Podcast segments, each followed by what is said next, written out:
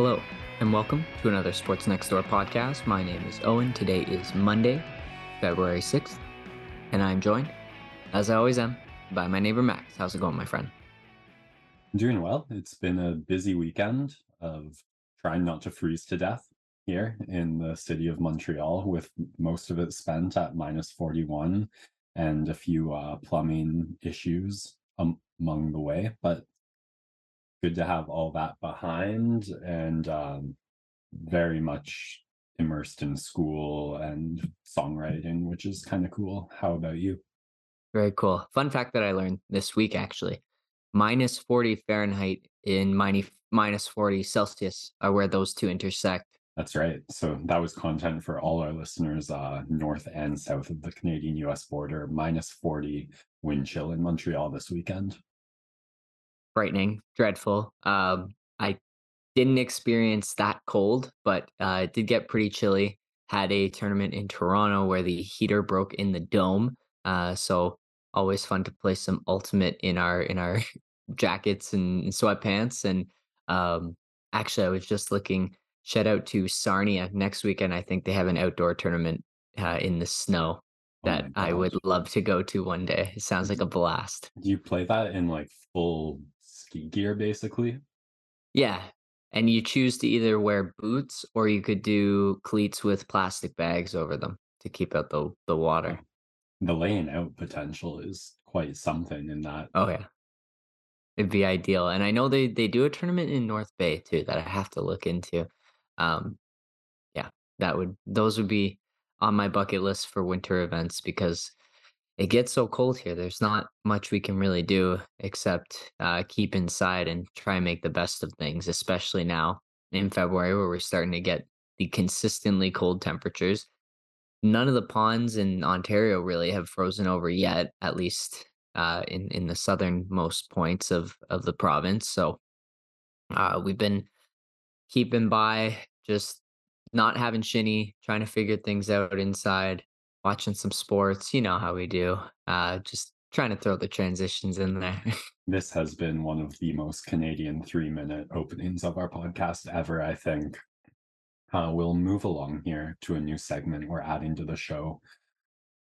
Oh, so this week, um, during the trial of a detective who had hundreds of cases uh, thrown out because he mishandled or faked evidence. Uh, the prosecution trying to put him on the hook for mishandling evidence mishandled the evidence and all charges were waived against the detective uh, who basically put like hundreds of people behind bars for things they didn't do is uh, the reading into the story uh, so was this terribly stupid or stupidly terrible on uh, the prosecution's behalf or overall uh, the defense rests on terribly stupid here. It's uh, how can you one up the purposeful incompetence with unpurposeful incompetence, right? How can you mishandle something so important that and and obviously so ironic uh that yeah, you got to go stupid here. You can't make those mistakes and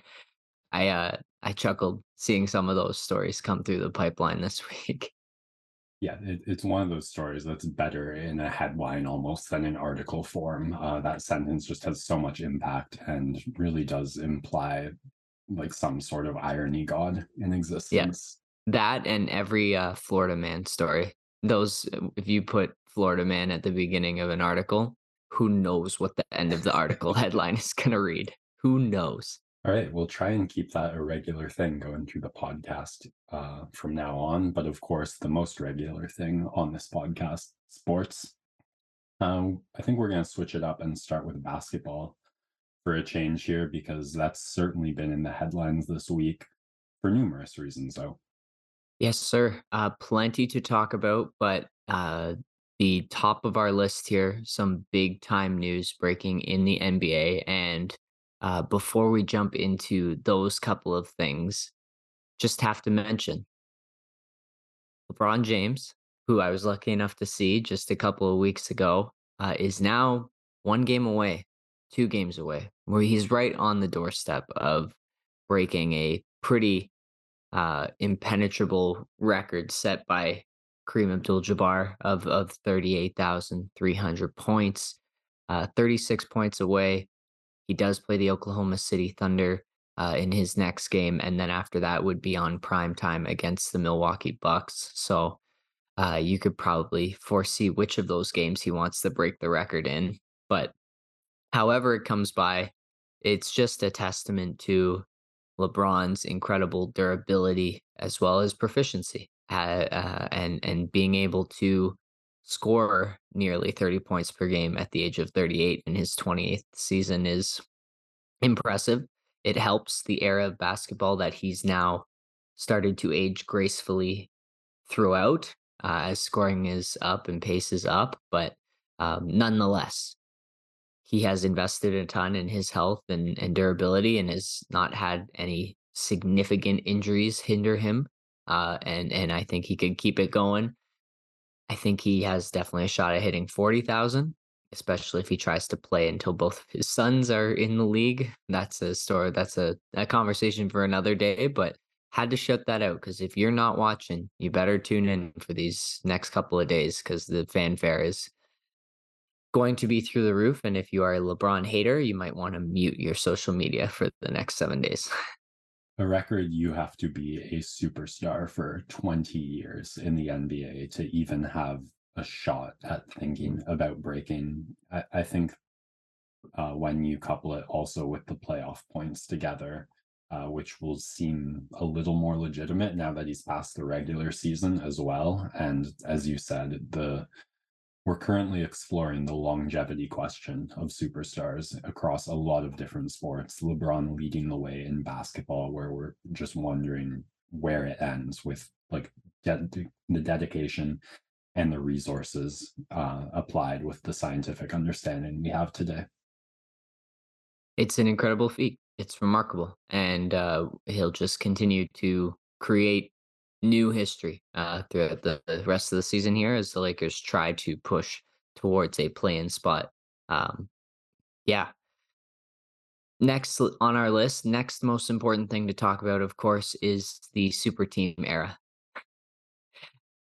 Not in the NBA, the WNBA, my friend, the the league that everyone's buzzing about. Had to mention Sabrina Ionescu, of course, uh, of uh, in New York, uh, a, a top rated prospect coming out of college, uh, led all college history in triple doubles. She now gets a new running mate in Breanna Stewart, uh, former MVP, coming over from Seattle, and of course, uh, Courtney Vandersloot as well. Now, uh, this feels a little bit like the Cleveland Golden State area of the NBA because very likely we will now see the Liberty in the finals against the Las Vegas Aces, who have Candace Parker, AJ Wilson, and Kelsey Plum, uh, and are the defending WNBA champions. So, is the WNBA going to follow in the NBA footsteps? Is the super team era bad for the league? Uh, who knows? Well, yeah, we might need to nerf these two teams. Yeah, that's all we got to say on that. Uh, and I think Max we'll jump really, truly to the biggest news of the last week, last 48 hours. Kyrie Irving Absolutely. has been traded from the Brooklyn Nets to the Dallas Mavericks, one of many potential suitors on the phone uh, with Joe Tsai and, and, and the rest of the Nets uh, leadership team. The Nets received Dorian Finney Smith, Spencer Dinwiddie, a first round pick, and two second round picks. And Max, your first thoughts? There's so many. I mean, this story starts three days ago on Friday uh, with the news breaking that Kyrie had asked for a trade. And the first thought is always the drama with Kyrie.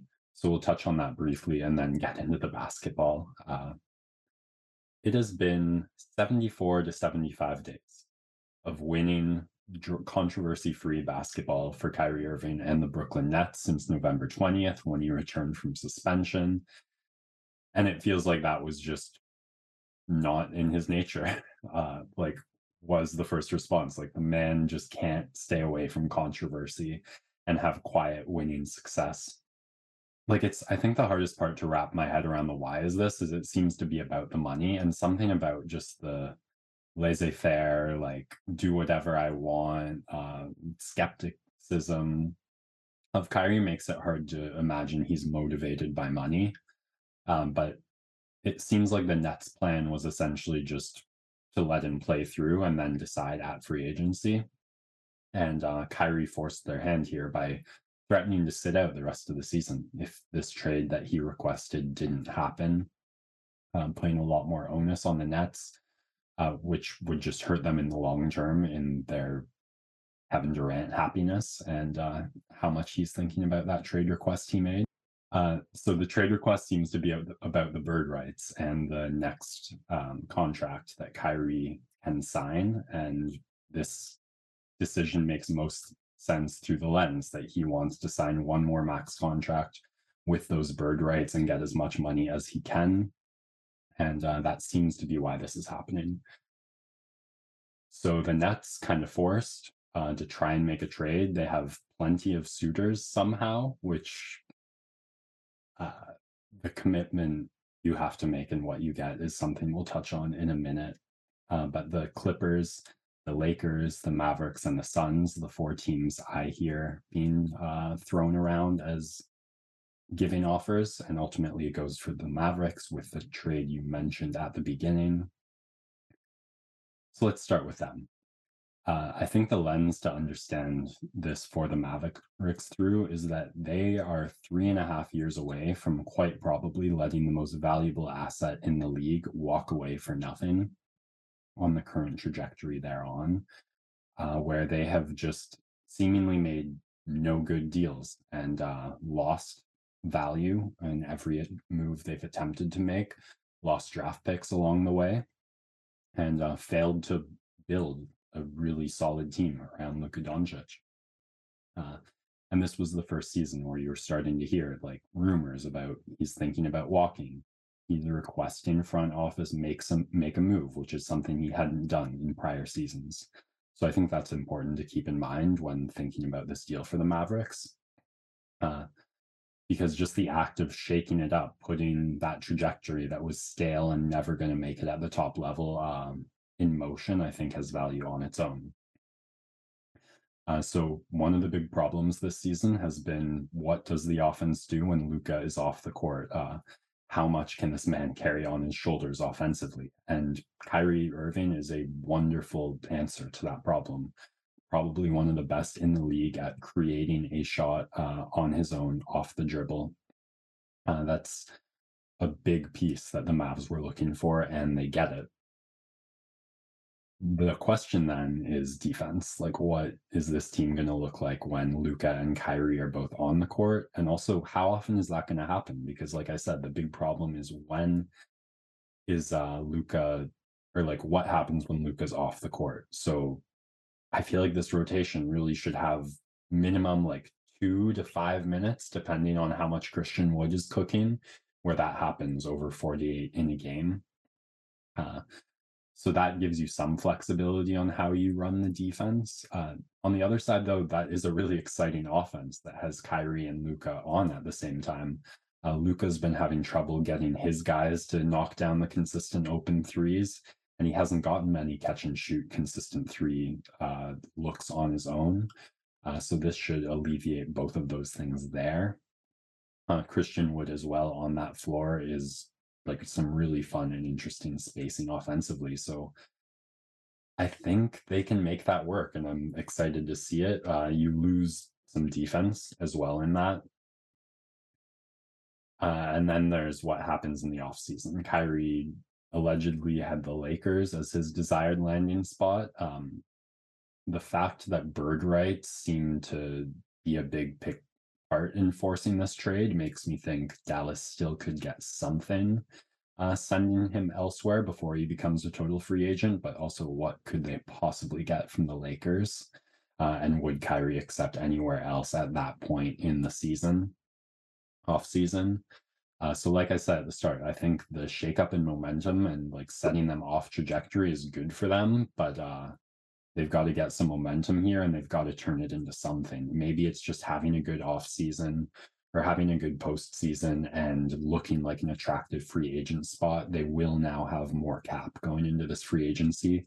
Uh, so that could be a bright side as well for them. It's a move that reeks of desperation.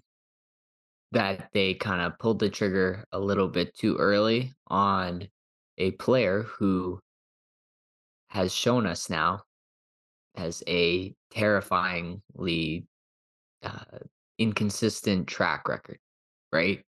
Of having fun for a season and then blowing things up as he walks out the door. Dallas had very little in terms of trade capital, and we're lucky they were able to swing this deal in terms of what they could get for what they had, simply because Tsai didn't want to send Kyrie to his preferred landing spot, right? Mm-hmm. So they mm-hmm. luck out in that regard in terms of getting a talent for probably less than what could have been offered and what we've heard has been offered. So in that situation, you make the trade value, right? Looking at it in, in objectivity, but now you have put forth all of your remaining assets for the foreseeable future for a half of a season of an unreliable player who, in a perfect world, there's going to be a couple of games here the rest of the season where they both these guys go for 40 and everyone's going to lose their minds. But if you don't win, which I don't have any confidence they will in terms of like what you said defensively, Doncic and Kyrie are actually not terrible defenders on the scale of stars playing defense. Um, they're definitely not the lowest by any stretch of the imagination, but losing Dinwiddie and D- DFS, who usually take some of the more perimeter, oriented players when they're on the court, uh, will hurt, even if those two are not plus defenders in their own right. And then you finish this season. If you don't win, where do you go from here? Because, like you said, Kyrie likely out the door. The only way you salvage it at all, if you don't win this year, the only way you salvage it is a sign and trade. And you don't have a ton of leverage to be able to to get that done. So it's yeah, it's a trade where again, you look at it objectively with the numbers, with the talent. It's a it's a nice trade to get uh, at a guy who's uh, you got at less value, but adding more context in the picture. It's it's an all-in move for Dallas, and I really don't love it. I think they could have pooled assets to try and get someone to fit and for a longer amount of time with Luka. Yeah, like I said at the start, this is a team with a horrible track record of trade signings and uh, lost free agents over the last four to five years. So, with that context, it's likely one year later, uh, we're looking at this uh, as an addition in a long string of L's for the Mavericks. It definitely seems like a W for the Nets. They move off uh, a major source of toxicity and a team that was hurting, I think, in depth and rotation. Sometimes trading like a plus one for two ones is like acceptable. I, I think you get two bona fide starting players who can give you 30 plus minutes, uh, who both played really well in the playoffs last year. Uh, Finney Smith having a career low in, or like a recent four year low, at least in three point shooting over the last four or five years. Uh, you wonder if the shakeup will do anything. Uh, it improves the team's defense and an offense that is just KD in the playoffs with a lot of guys who can shoot and play defense, which I think they can put out some version of that rotation uh, at different points when Simmons is off the court uh, could look pretty good. And in terms of playmaking, you have Dinwiddie, you have uh, Simmons in limited roles. The playmaking definitely is strongest asset. So I feel like that part of the game that Kyrie brought to them, they don't lose. it's the sc- solo scoring, uh, but Dinwiddie can give you some of that, and I think KD can make up for the excess. Uh, it overall just seems like a win uh, for the Nets. My question is like, well, it seems one more. This trade hasn't been finalized. It seems the Nets are trying to get one more team in on it. it seems they very badly want that team to be the Toronto Raptors, but it also seems like the Mavericks want the deal finalized by the end of today. So I imagine by the time this podcast is up, the deal will be done, maybe with a third team involved in some capacity. But regardless of that, it feels like one more move to me for the Nets. Uh, this, I think, raises the floor enough for them to make up for a bit of ceiling loss. Uh, now they have to go out and get that ceiling back. And this is the last year for a while. They have any draft assets that they can try and do that with. They have two first round picks this year, and then they don't have another till 2027. Uh, so with the KD timeline, I, I think it is very much win now this season for the Nets, and they've got to take a good swing at it. If nothing else, like get Kate, Kevin to enjoy basketball and stop thinking about where the grass might be greener uh, for the rest of this season. That is what I was gonna say is, uh, Nets, A, not done. I don't think they're gonna try and flip a couple more of those assets they got in the deal into something more significant. And then B, KD probably had to sign off on this. It has been awful quiet throughout the whole last 3 days. Will they move him? I doubt it because they didn't move him last offseason. They're committed to building something around him. But like you said, how long until he is unhappy with the situation if they're no longer winning games? And now he's going to be relied on to be the full engine of this team. Uh, in terms of, like you said, it's not just the loss of solo scoring from Kyrie; it's the loss of someone who can take the ball for six minutes and and be the engine of your offense. So it just means more taxing minutes on a guy who's now had some significant injuries in the past couple of seasons. So will KD be happy with that? And will he look to be moved again in the offseason? And and who knows what that could end up being. I think there's a very high possibility that he if he's not already asking to be out now, he will be asking by the time this season finishes. Another situation where Dallas, Brooklyn, we look at this by the end of the playoffs. If neither of them win, we could see some significant shakeup on their rosters. Yeah, it, I think uh, in my head, this is like a double down on KD um, with unless we see him go in the next week situation for the Nets, uh, unless someone uh, like offers a sky high price because I think he will bring them high enough, and I think they still have the leverage in the time window on his contract. Uh, the one other thing I wanted to throw out there before uh, we move on from this is this is the first time I think Kyrie's going to be in every way second fiddle uh, since the Cavaliers. A lot of that Celtic stuff was about who is the top dog. And even if Durant on the court was first lead option 1A, uh, on the media, um, in the narrative for the fans, like Irving had this huge, probably bigger presence just because of his personality. Uh, whereas with the Mavericks, with the talent and everything about Luka there. Uh, it won't be a question for Kyrie. So I'm kind of curious how that affects the dynamic as well. Yeah, it'll be fascinating to see. Um, yeah, and and there's just so much going on here. Um, as it came through, as we're talking, there will be no third team included Okay. in the trade, so that is finalized that the, that just those two teams will make the move, and we'll see what the Nets turn around and do from here. Yeah, I feel like this does still kind of fire start kick off the rest of uh, the free eight trade deadline.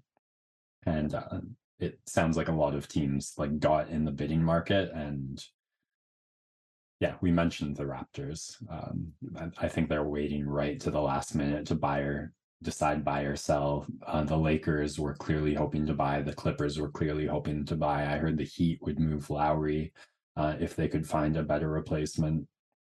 Uh, so I'm looking forward to this week.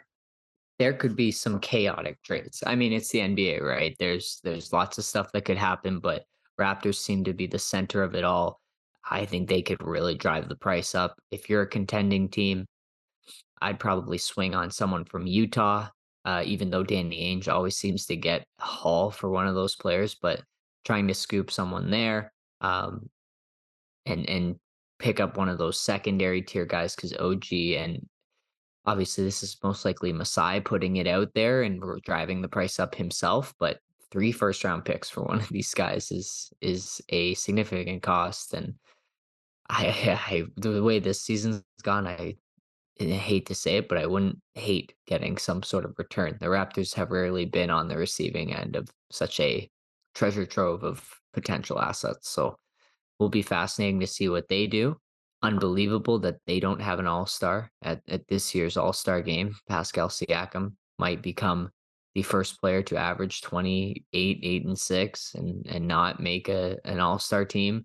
He get he is snubbed behind Julius Randle, Jrue Holiday, DeMar DeRozan. Uh, yeah, I frankly don't get it, but um, there might be a couple of injury substitutions, and he bet he better be one of the names called in as a as a reserve as a replacement because he deserves it. Um, and I don't think he'll get moved, but he is an incredible piece for any contending team to add if if they're looking to buy at the trade deadline. Yeah, I'd be happy to see a little extra spark under him uh, these next couple weeks, and would expect it with the level of a snub that is the way he's played this year. All right, we'll take a quick break and then pick up for football. It's the Super Bowl next weekend, guys. The Super Bowl on Fox, not with Tom Brady broadcasting. We don't think.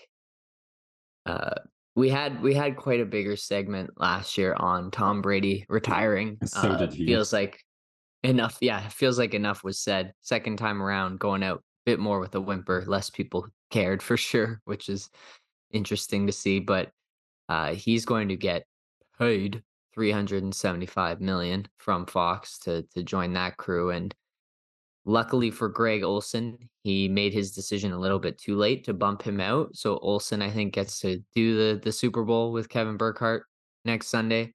Uh, but beyond that, Tom Brady will be on your television screens and in your ears uh, next year, speaking on football, and be curious to see if he's any good at it because we've seen some former players come through and be solid, but um, nothing in the way of of superstardom. I think Tony Romo is the biggest name there, but I'm personally not his biggest fan. Uh, but obviously, they love him over there, and and he got paid quite a substantial sum of money. I'm wondering if Tom can provide something different and even more intriguing.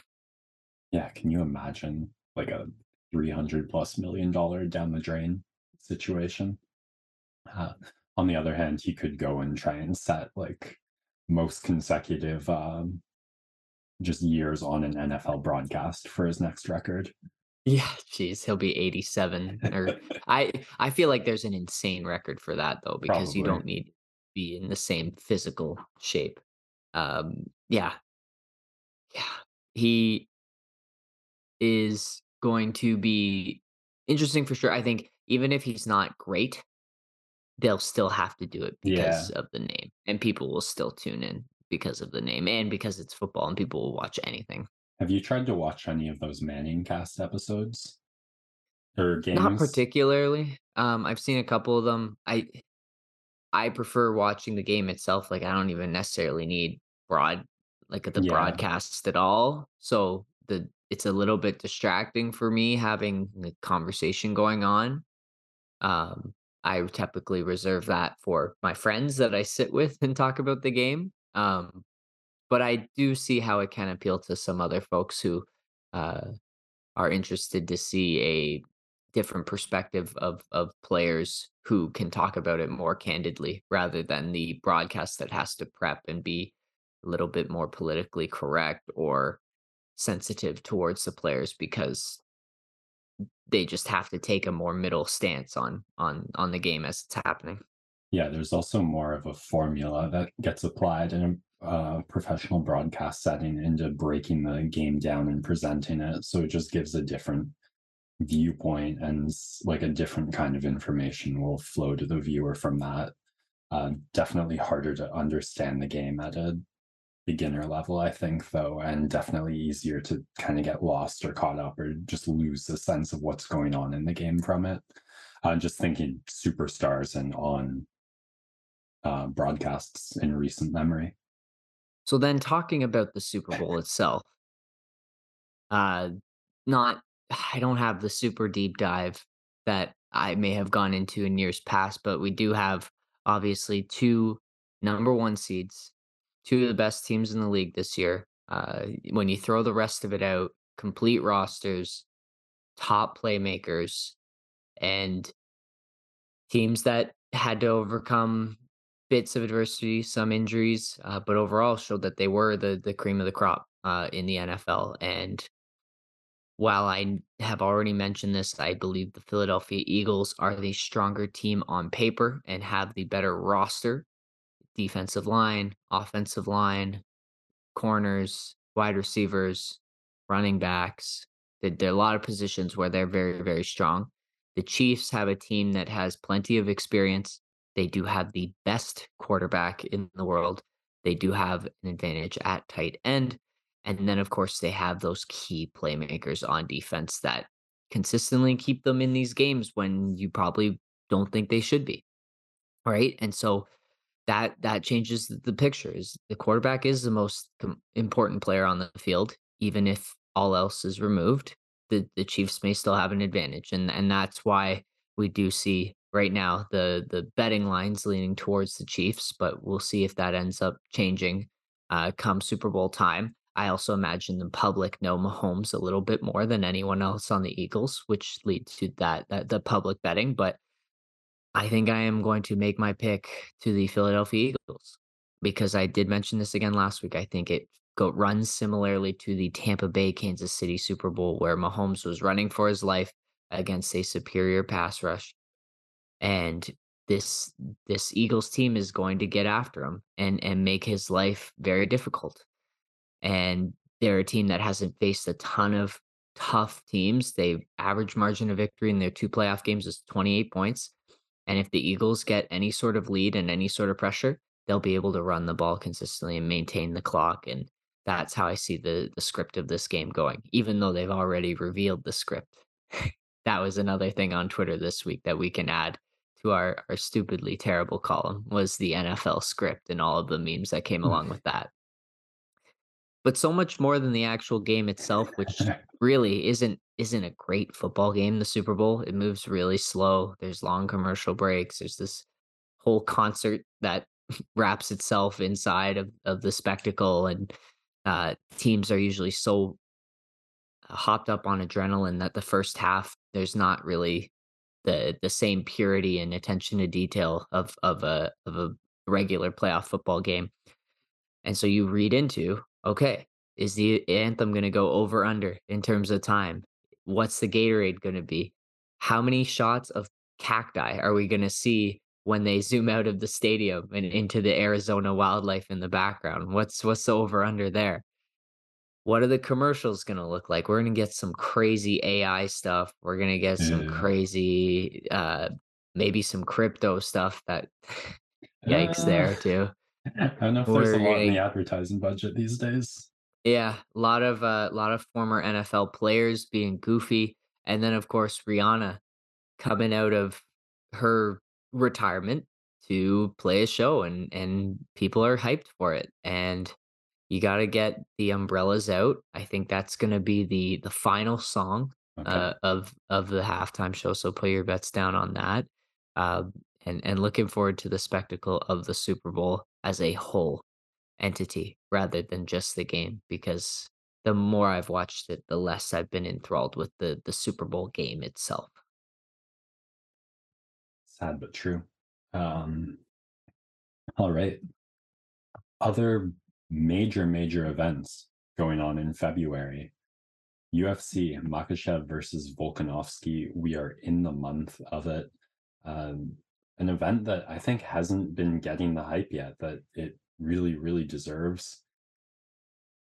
Because I think this is the best pound for pound versus pound for pound, champ versus champ super fight the UFC has ever put on. Uh, in terms of getting the guys at their peaks and primes. Uh, Alexander Volkanovski has just rewritten the script of featherweight greats over these last three or four years. Uh, the trilogy with Max Holloway, all three of which ending in his uh, wins, and then his other title defensive, which have been enthrallingly dominating at times uh, and still shown remarkable willpower at others, notably those guillotines from Brian Ortega. It's the perfect time for a champ to move up. And in his opposition, uh, he faces sheer and unquestioned dominance and excellence in Islam Makhachev, riding a little off the piggyback of Khabib for sure, um, but only because their times in the rings, in terms of the opponent's chance at victory, have been so similar. Uh, has been everything he's been billed to be every step of the way. And the only uh, weak point is that there hasn't been more of it. Finally, as champ, uh, as the first title defense at lightweight, because there was such a circle jerk at the top for such a long time, I don't hate it as much as I would probably in other situations. And it feels like Volkanovski is a really intriguing test it's one way dominance. Uh, you know what he's going to do, and you can't do anything about it, versus flexibility, which is so intriguing uh, as Volkanovski's greatest strength. And it's why I think this is the best super fight ever. There have been so many others where what the champion did that made them successful, um, whatever it was, they didn't have it with them when they brought it up. Like Conor McGregor doesn't have that featherweight touch of death uh, in higher weight classes. Uh, Daniel Cormier didn't have the wrestling edge he had at light heavyweight. Israel Adesanya didn't have the frame and size and height and reach advantage that sets up so much of his kickboxing at light heavyweight. All these guys, they're not bringing with him. It's challenges um, in spite of losing their best thing. We saw with Max Holloway fighting Dustin Poirier as well. Whereas Volkanovski it, it's his flexibility, it's his tactics, his ability to mix it up, um, make reads, change things in the fight, and execute it all uh, with beautiful precision and, like I said, indominant willpower. And those are all qualities he's gonna have at lightweight. They're not qualities that change uh, as you gain or lose 10 pounds and face bigger opponents. So that's what's so fascinating for me about this fight. Uh, we'll have a more technical side breakdown as we get closer to it, but just wanted to start rallying the sirens on the hype for that. All right, um, we're wrapping up the show here. It's been a slow week for tennis uh, in February. The good news is that's the first half of February. The second half, much more competitive. Uh, from the 13th onwards, we'll have four 500 level tour events uh, as players warm up for March, which will feature the two 1000s. So just three 250 events going on this week. We'll look at those next week to see who has some momentum heading in uh, to this point scoring season where players try and uh, accumulate to get better seated in the Grand Slam draws. Uh, looks like we'll have a lot of fun names in the second half of February. Uh, those players resting up for a bit of a marathon um, gauntlet potentially, depending how they want to go about uh, that month and a half. So yeah, looking forward to the check-in there next week. Hope all those guys rest up, uh, especially Carlos Alcaraz. Looking forward to seeing him rejoin in February, and we'll talk some top ten ter- narratives next time. If is there any sports we missed? Oh, I feel like we got it all. Uh, my stance on the NHL All-Star Game and all All-Star games, just to say it here, is if you don't like it, it's not for you. You will still watch the sport regardless of how the All-Star Game goes, unless they start including team incentives or a ridiculous sum of money. The players will never care about the All-Star Game, so don't complain about the effort and performance put in the All Star game purely should be growing your audience and growing your young audience to build lifetime fans. And that is what I have to say on that. I have this beautiful memory of watching the 2012 uh, shootout sudden death, and that I've watched that video three or four times throughout high school, and that is the most I've ever engaged with the NHL, any All Star game, really, and that's totally fine.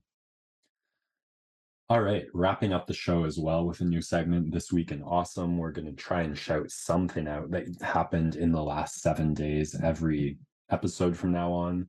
Uh, for me this week, it's Thrice re-releasing the artist in the ambulance if you don't know who thrice is uh, american band been around 25ish years now uh, starting out with a very punk hardcore sound uh, that has matured on, along with the band one of very very very few bands oh, who have changed their sound softer and consistently and i've enjoyed every step of the way listening throughout their discography i like their stuff in the 2010s and late 2010s almost as much as I like that early stuff. Uh, so it's a good state to be in to go re-record your most popular album. Uh, they dropped it surprise last week. Uh, I've listened to it, to it several times. They bring all that punk sound, but better production. Uh, they mess with tempo changes, have a richer sound, and I had quite enjoyed it listening uh, even better, though, I was one of the lucky people in Montreal who got the tickets for their show before it sold out in less than 60 seconds. So hyped about that. Thank you, everyone, for listening. Sports Next Door signing out.